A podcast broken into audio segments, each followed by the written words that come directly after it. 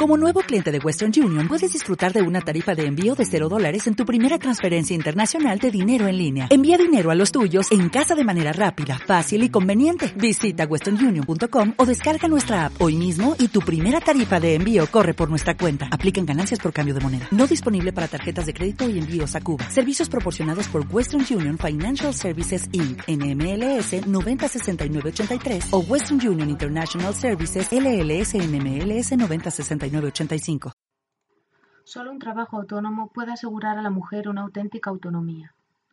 La vida conyugal, según los casos, adopta figuras diferentes. Sin embargo, para muchas mujeres la jornada se desarrolla poco más o menos de la misma manera. Por la mañana, el marido deja a su esposa apresuradamente, y ésta oye con placer cómo se cierra la puerta detrás de él. Le gusta verse libre, sin consignas, soberana en su casa. Los niños, a su vez, se van a la escuela, ella se quedará sola durante todo el día. El bebé que se agita en la cuna o que juega en su parque no es una compañía. Emplea más o menos tiempo en su aseo personal, en el arreglo de la casa. Si tiene criadas, le da sus órdenes, va un rato a la cocina para charlar. Si no las tiene, se va a dar una vuelta por el mercado, intercambia unas frases con sus vecinas o con los proveedores sobre el coste de la vida. Si el marido e hijos vuelven a casa para comer, no aprovecha demasiado su presencia. Tiene demasiado que hacer preparando la comida, sirviendo la mesa, levantándola. Lo más frecuente es que no regresen. De todos modos, tiene ante sí una larga tarde vacía. Lleva un jardín público a sus hijos más pequeños y teje o cose mientras los vigila. O bien, sentada en casa junto a la ventana, repasa la ropa. Sus manos trabajan, su espíritu no está ocupado. Piensa con reiterada machaconería en sus preocupaciones. Espoza proyectos, sueña despierta, se aburre. Ninguna de sus ocupaciones le es suficiente. Su pensamiento se dirige hacia el marido y los hijos, que llevarán esas camisas, que comerán los platos que ella prepara. No vive sino para ellos, y al menos le están reconocidos por ello. Su aburrimiento se traduce poco a poco en impaciencia. Empieza a esperar con ansiedad su regreso. Los niños vuelven de la escuela, los abraza, les pregunta. Pero ellos tienen deberes que hacer, tienen ganas de divertirse entre ellos, se escapan, no son una distracción. Además, han tenido malas notas, han perdido un pañuelo, hacen ruido, introducen el desorden, se pelean. Siempre hay que estar regañándolos más o menos. Su presencia fatiga a la madre más que la serena. Espera al marido cada vez con más impaciencia. ¿Qué hace?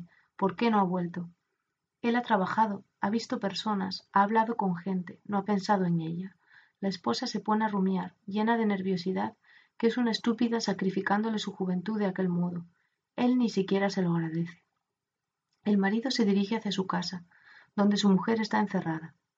Percibe que es vagamente culpable. En los primeros tiempos de matrimonio traían ofrenda un ramo de flores, un regalito, pero ese rito pierde pronto todo su sentido. Ahora llega con las manos vacías y se apresura tanto menos cuanto que teme la acogida cotidiana. En efecto, la mujer se venga a menudo mediante una escena por aquel aburrimiento y aquella espera de toda la jornada. De ese modo, previene también la decepción de una presencia que no colmará las esperanzas de la espera. Aun cuando ella silencia sus quejas, el marido, por su parte, se siente decepcionado. No se ha divertido en la oficina, está fatigado. Experimenta un deseo contradictorio de excitación y de reposo. El rostro demasiado familiar de su mujer no la arranca de sí mismo, Percibe que ella querría hacerle partícipe de sus preocupaciones, que también espera de él distracción y relajamiento. Su presencia le pesa sin colmarle. No encuentra a su lado un verdadero descanso. Tampoco los niños aportan ni distracción ni paz. Cena y velada transcurren en medio de un vago mal humor, leyendo, escuchando la radio, charlando indiferentemente, cada cual bajo la tapadera de la intimidad permanecerá solo. Sin embargo, la mujer se pregunta con ansiosa esperanza, o con una aprensión no menos ansiosa, si esa noche, al fin, otra vez, sucederá algo. Se duerme decepcionada, irritada o aliviada. A la mañana siguiente oirá con placer cómo se cierra la puerta después de salir su marido. La suerte de las mujeres es tanto más dura cuanto más pobres son y más sobrecargadas están de tareas. Se alivia un poco cuando tienen a la vez ocios y distracciones, pero este esquema tedio, espera, decepción se encuentran en multitud de casos. A la mujer se le proponen ciertas evasiones, pero, prácticamente, no les están permitidas a todas. Particularmente en provincias, las cadenas del matrimonio son muy pesadas. Es preciso que la mujer haya un modo de asumir una situación a la cual no puede escapar. Las hay, ya lo hemos visto, que se inflan de importancia y se convierten en matronas tiránicas, en arpías. Otras se complacen adoptando un papel de víctimas, se hacen las doloridas esclavas de sus maridos, de sus hijos, y encuentran en ello un placer masoquista. Otras aún perpetúan las actitudes narcisistas que hemos descrito a propósito de la joven. También ellas sufren por no realizarse ninguna empresa y, al no hacerse nada, por no ser nada, indefinidas, se sienten ilimitadas y se consideran mal conocidas. Se rinden un culto melancólico, se refugian en sueños, en comedias, enfermedades, manías, escenas, crean dramas a su alrededor o se encierran en un mundo imaginario. La sonriente Madame Beuret que ha pintado a Miel pertenece a esta especie.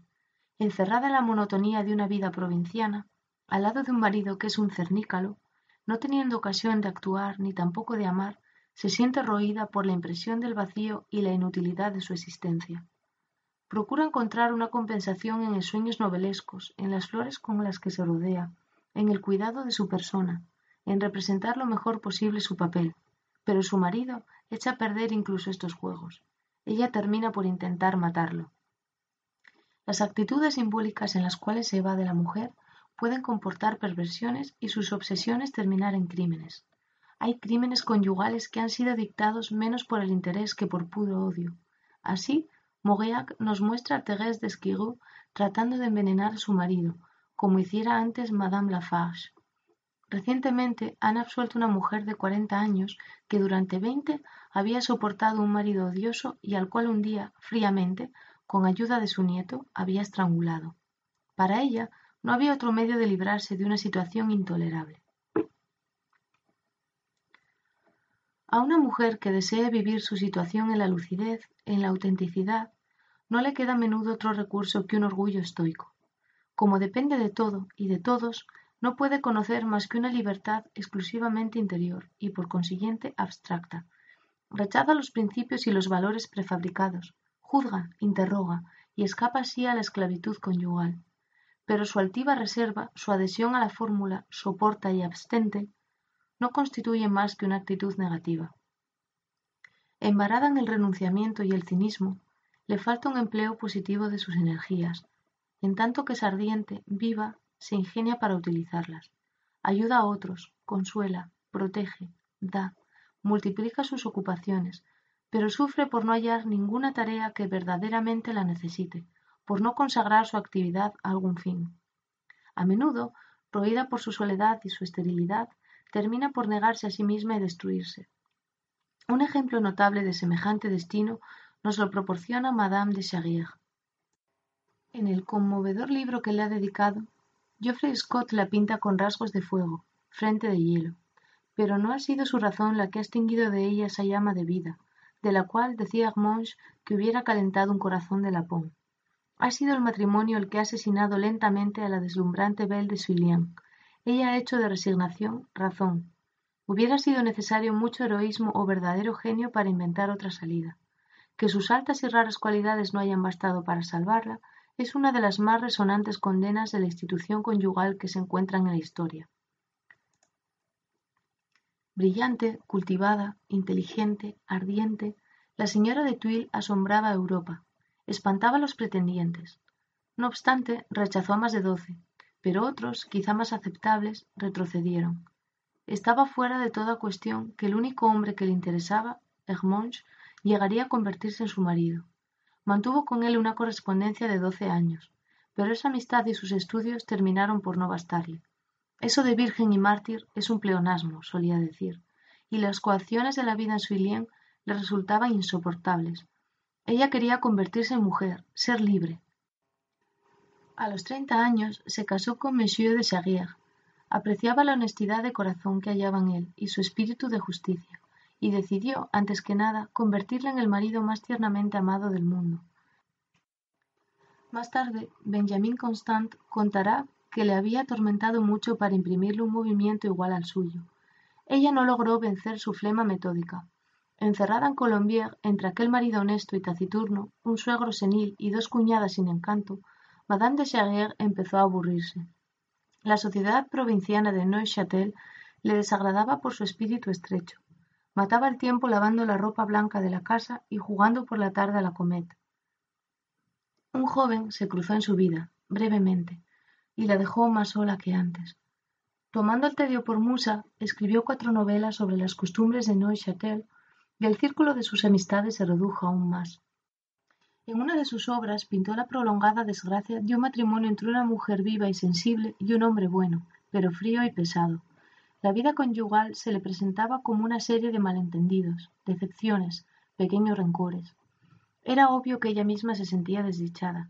Cayó enferma, se restableció, volvió a la larga soledad en compañía que era su vida. Es evidente que la rutina de la vida en Colombier y la dulzura negativa y sumisa de su marido habrían perpetuos vacíos que ninguna actividad podría llenar, escribe su biógrafo. Fue entonces cuando surgió Benjamin Constant, que la ocupó apasionadamente durante ocho años. Cuando, demasiado orgullosa para disputárselo a Madame de Staël, hubo renunciado a él, su orgullo se endureció ella le había escrito un día: La estancia en Colombier me era odiosa, y nunca regresaba allí sin un sentimiento de desesperación. Después no he querido dejarlo y me lo he hecho soportable. Allí se encerró y no salió de su jardín durante quince años. Así aplicaba el precepto estoico. Tratar de vencer al corazón antes que a la fortuna. Prisionera, no podía hallar la libertad más que eligiendo su prisión. Aceptaba la presencia de Monsieur de Charrière a su lado como aceptaba los Alpes, dice Scott, pero era demasiado lúcida para no comprender que aquella resignación no constituía, después de todo, sino engaño. Se volvió tan reservada, tan dura, que se la adivinaba tan desesperada que asustaba. Había abierto su casa a los emigrantes que afluían a Neuchâtel. Los protegía, los socorría, los dirigía. Escribía obras elegantes y desencantadas que Hubert, filósofo alemán en la miseria, traducía prodigaba sus consejos a un círculo de mujeres jóvenes y explicaba loca a su favorita, Henriette. Le gustaba representar el papel de la providencia entre los campesinos del contorno, eludiendo cada vez más cuidadosamente a la sociedad neufchateliense. Reducía orgullosamente su vida. Ya solo se esforzaba por crear rutina y soportarla. Sus mismos gestos de bondad infinita implicaban algo espantoso, hasta tal punto los dictaba una sangre fría que lava el ánimo producían a cuantos la rodeaban el efecto de una sombra que atraviesa una pieza vacía. En raras ocasiones, una visita, por ejemplo, se reanimaba en ella la llama de la vida. Pero los años transcurrían de manera árida. El señor y la señora de Saguier envejecían uno junto al otro, separados por todo un mundo, y más de un visitante, exhalando un suspiro de alivio al salir de la casa, tenía la impresión de escapar de una tumba cerrada. El reloj de pared hacía oír su tic-tac. Abajo, Monsieur de Charrière trabajaba en sus matemáticas. De la granja subía el rítmico son de los mayales. La vida proseguía, aunque los mayales la hubiesen vaciado de su grano. Una vida de pequeños hechos, desesperadamente reducidos a taponar los minúsculos resquicios de la jornada. He ahí a donde había llegado aquella Selid que detestaba las pequeñeces. Se dirá, tal vez, que la vida de Monsieur de Charrière no fue más alegre que la de su mujer. Al menos, así la había elegido y según parece estaba de acuerdo con su mediocridad. Imaginemos un hombre dotado de las excepcionales cualidades de Belle de Tuile. Con toda seguridad, ese hombre no se habría consumido en la árida soledad de Colombia.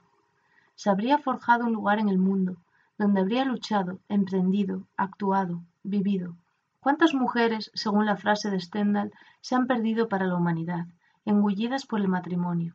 Se ha dicho que el matrimonio disminuye al hombre, lo cual es cierto frecuentemente, pero casi siempre aniquila a la mujer. El propio Marcel Pregaud, defensor del matrimonio, lo admite. Cien veces, al encontrarme de nuevo al cabo de unos meses o de unos años con una joven a quien conociera de soltera, me han sorprendido la trivialidad de su carácter y la insignificancia de su existencia. Son casi las mismas palabras que fluyen de la pluma de Sofía Tolstoy seis meses después de su boda. Qué trivial es mi existencia. Es como una muerte. En cambio, él tiene una vida plena, una vida interior, talento e inmortalidad. Unos meses antes había dejado escapar otra queja. ¿Cómo puede contentarse una mujer con estar sentada todo el día, con una aguja en la mano, tocando el piano, estando sola, absolutamente sola, si cree que su marido no la ama y la ha reducido a la esclavitud para siempre? Once años más tarde, escribe estas palabras, las cuales suscriben todavía hoy muchas mujeres. Hoy, mañana, meses, años, siempre lo mismo, siempre. Me despierto por la mañana y no tengo valor para saltar de la cama. ¿Quién me ayudará a sacudirme? ¿Qué es lo que me espera? Sí, ya sé. El cocinero va a venir y luego le tocará el turno a Niania. Luego me sentaré en silencio y tomaré mi bordado inglés. Después las clases de gramática y de música. Cuando llegue la tarde volveré a mi bordado inglés, mientras Tita y Pedro se entregarán a sus eternos juegos de paciencia. El lamento de Madame Proudhon da exactamente el mismo tono. Tú tienes tus ideas, le decía su marido, pero yo, cuando tú trabajas y los niños están en clase, no tengo nada. A menudo, durante los primeros años, la mujer se mece en una cuna de ilusiones. Trata de admirar incondicionalmente a su marido, de amarlo sin reservas, de sentirse indispensable para él y para los niños. Luego, sus verdaderos sentimientos quedan al descubierto. Se percata de que su marido podría prescindir de ella, que sus hijos están hechos para desprenderse de ella, siempre son más o menos ingratos. El hogar ya no la protege contra su libertad vacía. Solitaria, abandonada, vuelve a encontrarse sujeto y no sabe qué hacer consigo misma. Afectos, costumbres, pueden ser todavía una gran ayuda, no una salvación. Todas las escritoras que son sinceras han observado esa melancolía que anida en el corazón de las mujeres de treinta años. Es un rasgo común a las heroínas de Catherine Mansfield, de Dorothy Parker, de Virginia Woolf. Cecile Sauvage, que tan alegremente cantó al principio de su vida el matrimonio y la maternidad, expresa más tarde una delicada aflicción. Es notable que, si se compara el número de suicidios femeninos perpetrados por solteras y casadas, se encuentra que estas últimas están sólidamente protegidas contra el disgusto de vivir entre los 20 y los 30 años sobre todo de 25 a 30, pero no durante los años siguientes. En cuanto al matrimonio, esquive Holwach protege a las mujeres tanto en las provincias como en París, sobre todo hasta los 30 años, pero cada vez menos en las edades subsiguientes. El drama del matrimonio no radica en que no asegure a la mujer la felicidad que promete. No existe seguridad respecto a la dicha, sino en que la mutila, la destina a la repetición y la rutina. Los veinte primeros años de la vida femenina son de una extraordinaria riqueza. La mujer atraviesa las experiencias de la menstruación, la sexualidad, el matrimonio y la maternidad. Descubre entonces el mundo y su propio destino. A los veinte años, dueña de un hogar, ligada para siempre a un hombre, con un hijo en los brazos, he ahí que su vida ha terminado para siempre. Las verdaderas acciones, el verdadero trabajo, son patrimonio del hombre, ella solo tiene ocupaciones que son a veces atosigantes, pero que jamás la colman. Le han encomiado la renuncia, la abnegación, pero frecuentemente se le antoja vano en demasía consagrarse a cuidar de dos seres cualesquiera hasta el fin de sus vidas. Es muy hermoso eso de olvidarse de uno mismo, pero hay que saber para quién y por qué. Y lo peor es que su misma abnegación parece importuna. A los ojos del marido se convierte en una tiranía a la cual procura sustraerse, y sin embargo es él quien se le impone a su mujer como suprema y única justificación. Al desposarla, la obliga a entregarse a él toda entera, pero no acepta la obligación recíproca. Las palabras de Sofía Tolstoy, vivo para él, por él, y exijo lo mismo para mí, son ciertamente escandalosas, pero Tolstoy exigía, en efecto, que ella no viviese sino por él y para él, actitud que únicamente la reciprocidad puede justificar. Es la duplicidad del marido la que condena a la mujer a una infelicidad de la cual enseguida se queja él mismo de ser víctima. Del mismo modo que en el hecho la quiere a la vez ardiente y fría, así también la exige totalmente entregada y no obstante sin peso. Le pide que le fije en la tierra y que le deje libre, que le asegure la monótona repetición de los días y que no le aburra, que esté siempre presente y jamás se importuna. Quiere tenerla toda para él, pero no pertenecerle, vivir en pareja y estar solo. Así, desde el momento en que la desposa la engaña, y ella se pasa la existencia calibrando la extensión de esta traición. Lo que dice Lorenz a propósito del amor sexual es generalmente valedero. La unión de dos seres humanos está condenada al fracaso si constituye un esfuerzo para completarse el uno por el otro, lo cual supone una mutilación original. Sería preciso que el matrimonio fuese la puesta en común de dos existencias autónomas, no una retirada, una anexión, una huida, un remedio. Así lo comprende Nora cuando decide que antes de poder ser esposa y madre necesita convertirse primero en persona. Sería preciso que la pareja no se considerase como una comunidad, una célula cerrada, sino que el individuo, como tal, estuviese integrado en una sociedad en cuyo seno pudiera desarrollarse sin ayuda, entonces le sería permitido crear lazos de pura generosidad con otro individuo igualmente adaptado a la colectividad, lazos que estarían fundados en el conocimiento de dos libertades. Esa pareja equilibrada no es una utopía. Existen tales parejas, a veces incluso en el mismo marco del matrimonio, pero con más frecuencia fuera del mismo. Unos están unidos por un gran amor sexual, que los deja libres en cuanto a sus amistades y ocupaciones. Otros se hallan unidos por una amistad que no entorpece su libertad sexual. Más raramente los hay que son a la vez amantes y amigos, pero sin buscar el uno en el otro su exclusiva razón de vivir. Multitud de matices son posibles en las relaciones entre un hombre y una mujer. En la camaradería, el placer, la confianza, la ternura, la complicidad, el amor, pueden ser el uno para el otro la más fecunda fuente de alegría, de riqueza y de fuerza que pueda ofrecérsele a un ser humano. No son los individuos los responsables del fracaso del matrimonio. Es, en contra de lo que pretenden Bonal, Comte y Tolstoy, la institución misma la que está originariamente pervertida. Declarar que un hombre y una mujer, que ni siquiera se han elegido, deben bastarse de todas las maneras a la vez durante toda su vida, es una monstruosidad que necesariamente engendra hipocresía, mentira, hostilidad y desdicha. La forma tradicional del matrimonio está en camino de modificarse, pero todavía constituye una opresión que afecta de manera diversa a ambos cónyuges. Considerando únicamente los derechos abstractos de que disfrutan, hoy son casi iguales. Se elige más libremente que antes. Pueden separarse con mucha mayor facilidad, sobre todo en Norteamérica, donde el divorcio es cosa corriente. Hay entre los esposos menos diferencia de edad y de cultura que en otro tiempo. El marido reconoce de mejor gana a su mujer la autonomía que ésta reivindica. Sucede que comparten igualmente los cuidados de la casa. Sus distracciones son comunes: camping, bicicleta, natación, etc. Ella no se pasa los días esperando el regreso del marido. Hace deporte, pertenece a asociaciones, a algún club, tiene ocupaciones fuera de casa. A veces incluso ejerce un pequeño oficio que le reporta algún dinero. Muchos matrimonios jóvenes dan la impresión de una perfecta igualdad. Pero, en tanto el hombre conserve la responsabilidad económica de la pareja, eso no es más que una ilusión. Es él quien fija el domicilio conyugal, de acuerdo con las exigencias de su trabajo. Ella le sigue de provincias a París, de París a provincias, a las colonias, al extranjero. El nivel de vida se establece en consonancia con sus ingresos, el ritmo de los días, de las semanas, del año, se determina según sus ocupaciones, relaciones y amistades dependen casi siempre de su profesión.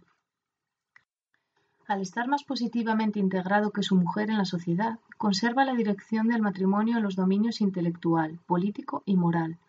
El divorcio no pasa de ser para la mujer una posibilidad abstracta, si no cuenta con los medios para ganarse la vida por sí misma. Si en Norteamérica el alimony es para el hombre una pesada carga, en Francia la suerte de la mujer, de la madre abandonada con una pensión irrisoria, constituye un verdadero escándalo. Pero lo profundo de la desigualdad proviene de que el hombre se realiza concretamente en el trabajo o la acción, mientras que para la esposa, en tanto que tal, la libertad solo tiene una figura negativa. La situación de las jóvenes norteamericanas, entre otras, recuerda la de las romanas emancipadas, en la época de la decadencia. Ya hemos visto que éstas podrían optar entre dos clases de conducta. Unas perpetuaban el modo de vida y las virtudes de sus abuelas, las otras pasaban el tiempo en una vana agitación, de igual modo, multitud de norteamericanas siguen siendo mujeres de su casa, conforme al modelo tradicional. Las otras, en su mayor parte, no hacen más que disipar sus energías y su tiempo. En Francia, el marido, aunque tenga toda la buena voluntad del mundo, no se sentirá menos abrumado que antes por las cargas del hogar, por el hecho de que la joven esposa se convierta en madre. Es un lugar común declarar que en los matrimonios modernos, y sobre todo en Estados Unidos, la mujer ha reducido al hombre a esclavitud. El hecho no es nuevo. Desde los griegos los varones se han quejado de la tiranía de Jantipa. La verdad es que la mujer interviene en dominios que en otros tiempos le estaban vedados. Conozco, por ejemplo, mujeres estudiantes que aportan al éxito de su hombre un encarnizamiento frenético. Regulan el empleo de su tiempo, su régimen, vigilan su trabajo, los apartan de todas las distracciones y poco falta para que los encierren bajo llave. También es cierto que el hombre se halla más desarmado que antes frente a este despotismo. Reconoce a la mujer derechos abstractos y comprende que ella no puede concretarlos sino a través de él. Será sus propias expensas como compensará la impotencia y la esterilidad a las que está condenada la mujer. Para que se realice en su asociación una aparente igualdad, es preciso que sea él quien dé más, puesto que también posee más. Pero, precisamente, si ella recibe, toma, exige, es porque es la más pobre. La dialéctica del amo y el esclavo encuentra aquí su aplicación más concreta. Al oprimir, uno se convierte en oprimido. Su propia soberanía es la que encadena a los varones. La esposa exige cheques porque únicamente ellos ganan el dinero porque solamente ellos ejercen un oficio en el que ella les impone la necesidad de triunfar, porque exclusivamente ellos encargan la trascendencia que ella quiere arrebatarles al hacer suyos sus proyectos, sus éxitos. E, inversamente, la tiranía ejercida por la mujer no hace sino manifestar su dependencia. Ella sabe que el éxito de la pareja, su porvenir, su felicidad, su justificación, están en manos del otro, si trata de someterlo a su voluntad por todos los medios, es porque está enajenada con él. De su debilidad hace un arma, pero el hecho es que es débil. La esclavitud conyugal es más cotidiana y más irritante para el marido, pero es más profunda para la mujer. La mujer que retiene al marido a su lado durante horas porque se aburre, le veja y le fastidia, pero, a fin de cuentas, él puede pasarse sin ella mucho más fácilmente que ella sin él. Si él la deja, será ella quien verá arruinada su vida. La diferencia consiste en que, en la mujer, la dependencia está interiorizada, es esclava incluso cuando se conduce con una aparente libertad, en tanto que el hombre es esencialmente autónomo y lo encadenan desde fuera. Si tiene la impresión de ser víctima, es porque las cargas que soporta son las más evidentes. La mujer se nutre de él como un parásito, pero un parásito no es un amo triunfante. En verdad, del mismo modo que biológicamente los machos y las hembras no son jamás víctimas unos de otros, sino que lo son ambos de la especie, así también los cónyuges sufren en común la opresión de una institución que ellos no han creado. Si se dice que los hombres oprimen a las mujeres, el marido se indigna, porque es él quien se siente oprimido, y lo está, pero el hecho es que se han sido el código masculino y la sociedad elaborado por los varones en su propio interés, los que han definido la condición femenina bajo una forma en que, en el presente, resulta para ambos sexos una fuente de tormentos. Por su interés común, sería preciso modificar la situación, prohibiendo que el matrimonio fuese para la mujer una carrera. Los hombres que se declaran antifeministas, sobre texto de que las mujeres son ya bastante envenenadoras tal y como son, razonan sin mucha lógica. Precisamente porque el matrimonio hace de ellas mantis religiosas, sanguijuelas, venenos, es por lo que sería preciso transformarlo y por consiguiente transformar la condición femenina en general. La mujer pesa tanto sobre el hombre porque se le prohíbe descansar sobre sí misma. El hombre se liberará al liberarla, es decir, al darle algo que hacer en este mundo. Hay mujeres jóvenes que ya intentan conquistar esta libertad positiva, pero son raras las que perseveran mucho tiempo en sus estudios o en su profesión. Lo más frecuente es que sepan que los intereses de su trabajo serán sacrificados a la carrera del marido. No aportarán al hogar más que un salario complementario. No se comprometen sino tímidamente en una empresa que no las arranque la servidumbre conyugal. Incluso aquellas que tienen una profesión seria no extraen de ella los mismos beneficios sociales que los hombres. Las mujeres de los abogados, por ejemplo, tienen derecho a una pensión al fallecimiento del marido, pero se les ha negado a las abogadas el mismo derecho de dejar una pensión a sus maridos en caso de fallecimiento. Es decir, que no se considera que la mujer que trabaja mantenga a la pareja en igualdad de condiciones con el hombre. Hay mujeres que encuentran en su profesión una verdadera independencia, pero numerosas son aquellas para quienes el trabajo fuera de casa no representa en el ámbito del matrimonio más que una fatiga suplementaria. Por otra parte, el caso más frecuente es que el nacimiento de un hijo las obliga a limitarse a su papel de matronas, Actualmente es muy difícil conciliar el trabajo con la maternidad. Precisamente es el hijo quien, según la tradición, debe asegurar a la mujer una autonomía concreta que la dispense de dedicarse a cualquier otro fin. Si, en tanto que esposa, no es un individuo completo, sí lo es en tanto que madre. Su hijo su alegría y su justificación. A través de él termina de realizarse sexual y socialmente. Así pues, por mediación de él, adquiere la institución del matrimonio su sentido y logra su finalidad. Examinemos, pues, esta suprema etapa del desarrollo de la mujer. La madre. En virtud de la maternidad es como la mujer cumple íntegramente su destino fisiológico. Esa es su vocación natural, puesto que todo su organismo está orientado hacia la perpetuación de la especie. Pero ya se ha dicho que la sociedad humana no está jamás abandonada a la naturaleza. Y en particular, desde hace aproximadamente un siglo, la función reproductora ya no está determinada por el solo azar biológico, sino que está controlada por la voluntad. Algunos países han adoptado oficialmente métodos precisos para el control de la natalidad, y en las naciones sometidas a la influencia del catolicismo, ese control se realiza clandestinamente. O bien el hombre practica el coitus interruptus, o bien la mujer, después del acto amoroso, expulsa de su cuerpo los espermatozoides. Ello es a menudo una fuente de conflictos y rencores entre amantes y esposos. El hombre se irrita por tener que vigilar su placer. La mujer detesta la servidumbre del lavatorio guarda el rencor a la mujer por su vientre en demasía fecundo, teme ella esos gérmenes de vida que él se arriesga a depositar en ella. Y a los dos los invade la consternación cuando, pese a todas las precauciones, ella queda encinta. El caso es frecuente en los países donde los métodos anticonceptivos son rudimentarios. Entonces, la antifisis adopta una forma particularmente grave, el aborto. Prohibido igualmente en los países que autorizan el control de la natalidad, el aborto tiene en ellos muchas menos ocasiones de plantearse, pero en Francia es una operación a la cual se ven obligadas multitud de mujeres y que acosa la vida amorosa de la mayor parte de ellas. Existen pocos temas respecto a los cuales la sociedad burguesa despliegue más hipocresía. El aborto es un crimen repugnante y aludir al mismo es una indecencia.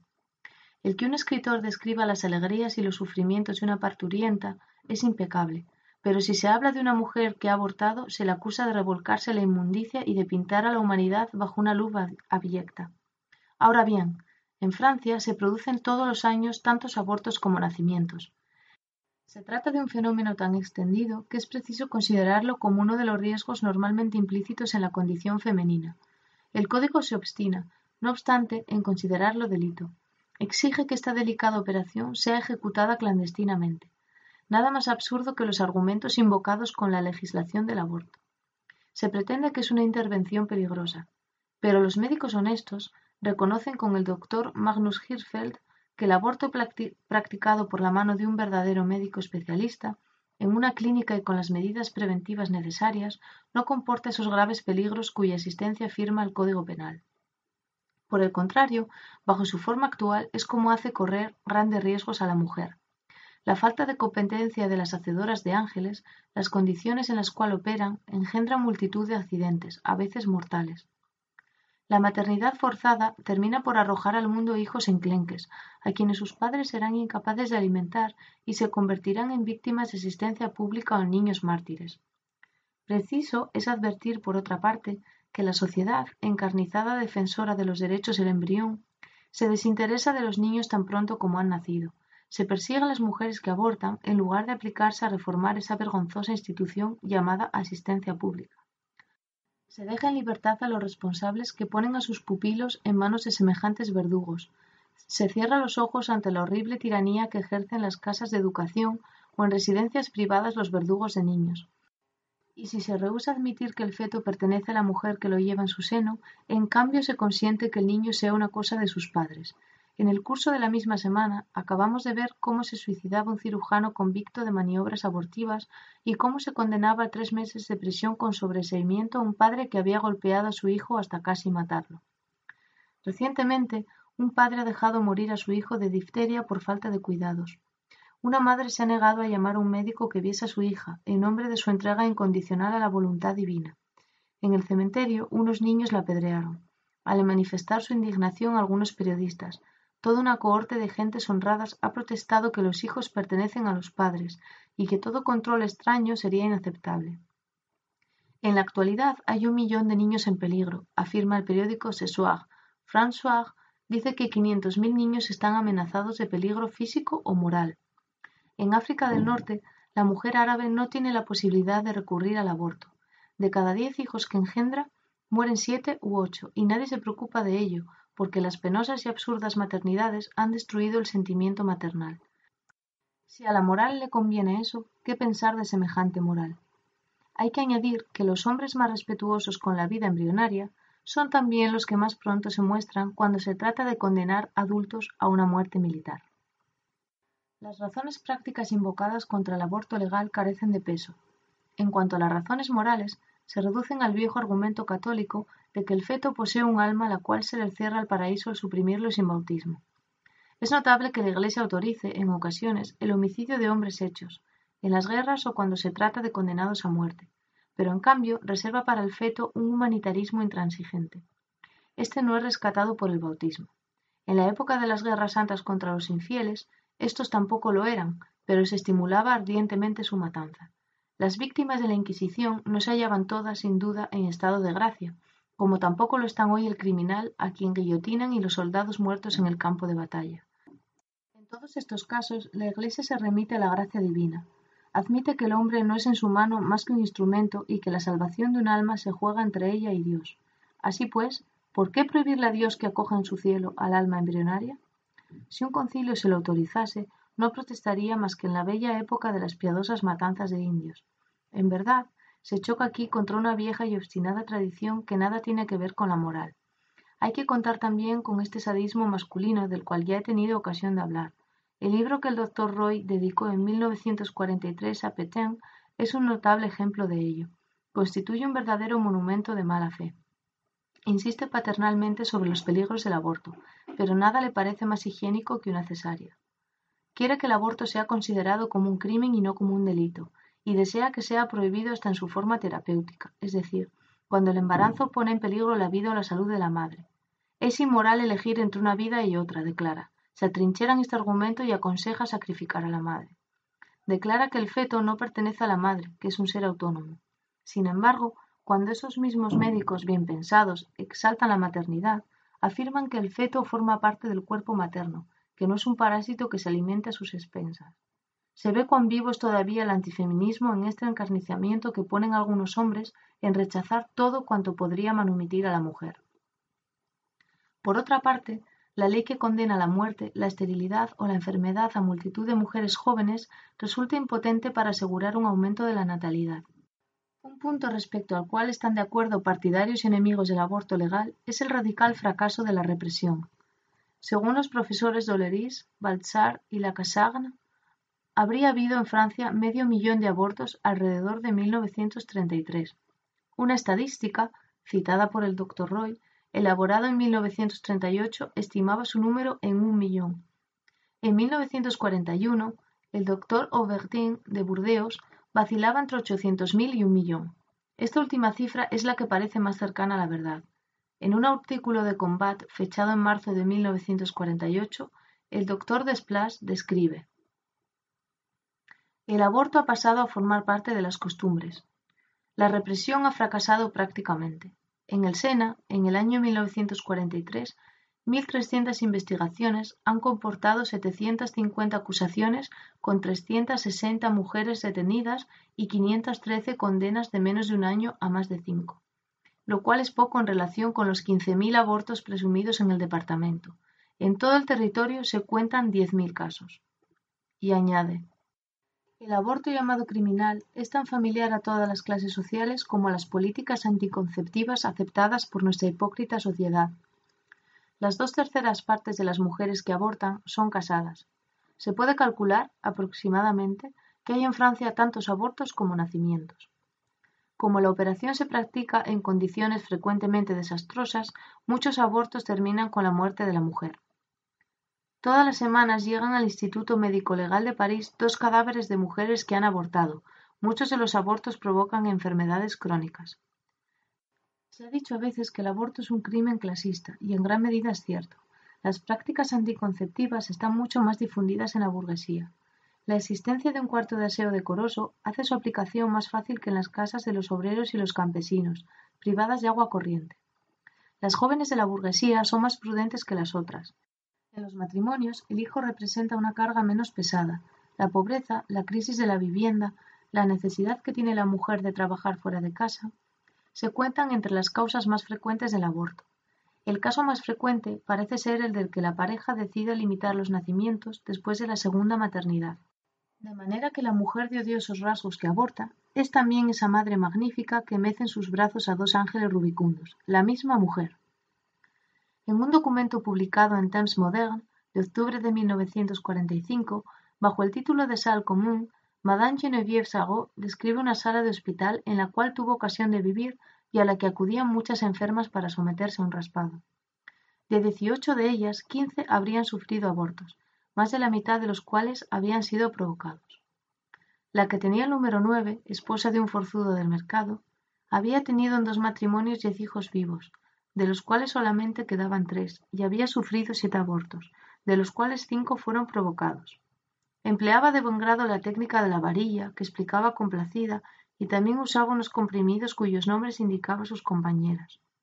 La número 16, joven de 16 años de edad, casada, había tenido aventuras y padecía de salpingitis a causa de un aborto. La número 7, de 35 años de edad, explicaba Hace veinte años que estoy casada. Nunca he amado a mi marido, pero durante veinte años me he conducido correctamente.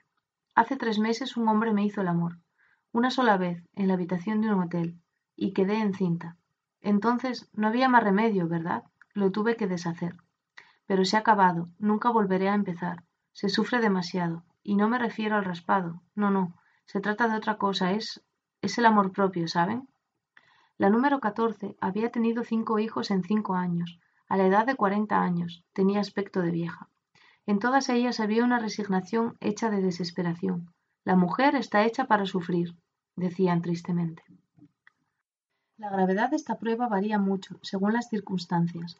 La mujer casada, que disfruta de una posición social acomodada burguesamente o confortablemente entretenida, apoyada por un hombre con dinero y relaciones, disfruta de muchas ventajas. En primer lugar, obtiene mucho más fácilmente que otras licencia para proceder a un aborto terapéutico. En caso necesario, dispone de medios para efectuar un viaje a Suiza, donde el aborto es liberalmente tolerado. En el estado actual de la ginecología, el aborto es una operación benigna cuando la efectúa un especialista con todas las garantías de la higiene, y si es preciso con los recursos de la anestesia. A falta de complicidad oficial, encuentra ayudas oficiosas que son tan seguras como aquella, conoce buenas direcciones, posee dinero suficiente para pagar cuidados concienciudos, sin esperar que el embarazo esté avanzado. La tratarán con toda la suerte de miramientos. Algunas de estas privilegiadas pretenden que ese pequeño accidente es beneficioso para la salud y da brillo a la tez. En cambio, pocas desgracias hay más lamentables que la de una joven abandonada y sin dinero que se ve forzada a cometer un crimen para borrar una falta que su entorno jamás le perdonaría. Este es el caso todos los años en Francia de unas 300.000 empleadas, secretarias, estudiantes, obreras, campesinas. La maternidad ilegítima es todavía una tara tan terrible que muchas prefieren el suicidio o el infanticidio al estado de madre soltera, es decir, que ninguna penalidad les haría retroceder ante la necesidad de deshacer el niño. Un caso trivial, que se repite millares de veces, es el que se relata en una confesión recogida por el doctor Lippmann. You've worked hard for what you have your money, your assets, your 401k, and home. Isn't it all worth protecting? Nearly one in four consumers have been a victim of identity theft. Lifelock Ultimate Plus helps protect your finances with up to $3 million in reimbursement. LifeLock alerts you to identity threats you might miss, and if your identity is stolen, your dedicated U.S.-based restoration specialist will work to fix it. Let LifeLock help protect what you've worked so hard for. Save 25% off your first year on LifeLock Ultimate Plus at LifeLock.com slash aware. Terms apply.